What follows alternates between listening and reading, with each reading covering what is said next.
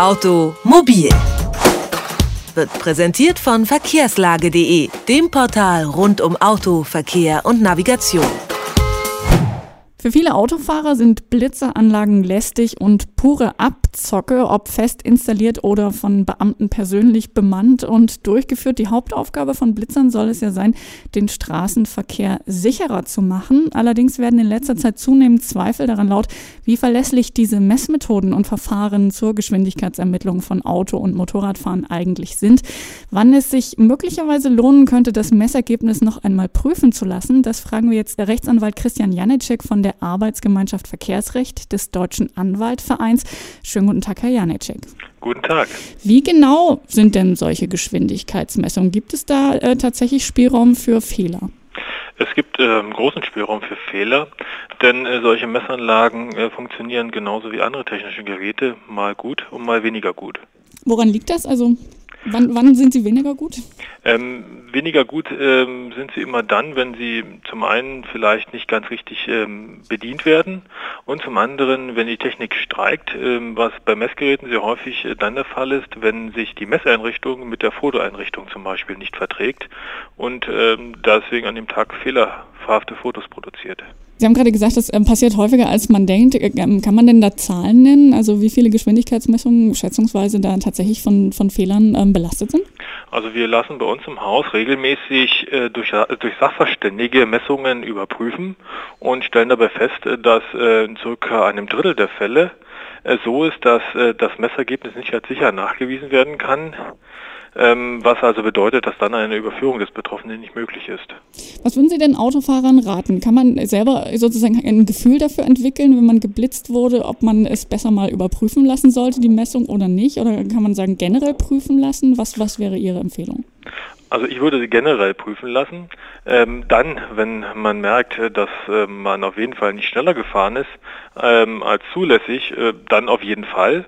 Und auch ansonsten lohnt es sich sehr häufig, denn ähm, um am Ende einen rechtskräftigen Busbescheid erhalten zu können, äh, muss äh, die Behörde einen nachweisen, dass man so schnell gefahren ist.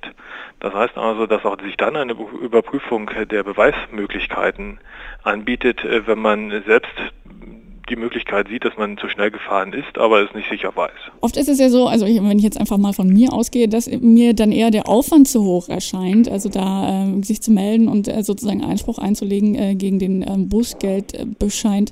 Sie sagen, es lohnt sich auf jeden Fall, das ähm, prüfen zu lassen. Ähm, ab wann äh, wäre es denn auch ähm, besser, möglicherweise auch einen Anwalt äh, zu Rate zu ziehen oder sich zur Seite zu stellen? Also den Anwalt äh, würde ich erst dann beauftragen, wenn Punkte in Flensburg drohen, was immer dann der Fall ist, äh, wenn ein Bußgeld von 40 Euro oder mehr im Raum ist. Dann ist nämlich eine Eintragung in Flensburg unmittelbar verbunden, auch wenn es im Bußgeldbescheid nicht explizit ausgewiesen ist. Äh, erst recht muss man zum Anwalt, wenn zum Beispiel ein Fahrverbot mit angedroht wird oder man bereits über einige Punkte in Flensburg verfügt. Nun haben wir schon viel darüber gesprochen, was man tun kann, wenn man denn äh, geblitzt worden ist. Nun gibt es ja mittlerweile auch äh, im Zeitalter der Smartphones viele Apps, die den Autofahrer ähm, Voraus ähm, vor Blitzern warnen oder zumindest ähm, sagen, sie würden äh, das tun. Sind diese Dinger denn auch erlaubt? Also wie, wie weit bewege ich mich da noch im legalen Raum? Gibt es da Ausnahmen? Also für sogenannte starren Kästen, also fest installierte Blitzeinrichtungen, befinden wir uns etwas in einem grauen Bereich. Hier ähm, kann man unterschiedlicher ähm, rechtlicher Auffassung sein. Hier wird man möglicherweise auch zu dem Ergebnis noch kommen können, dass äh, vor solchen äh, Geräten äh, gewarnt werden darf durch solche Geräte, definitiv aber nicht mehr dann, wenn es sich um mobile Einrichtungen handelt. Hier sagt Paragraph 23 ähm, Absatz 1b der Straßenverkehrsordnung eindeutig, dass es Führern eines Kraftfahrzeuges untersagt ist, ein technisches Gerät zu betreiben oder betriebsbereit mitzuführen, äh, das bestimmte Verkehrsüberwachungsmaßnahmen anzuzeigen.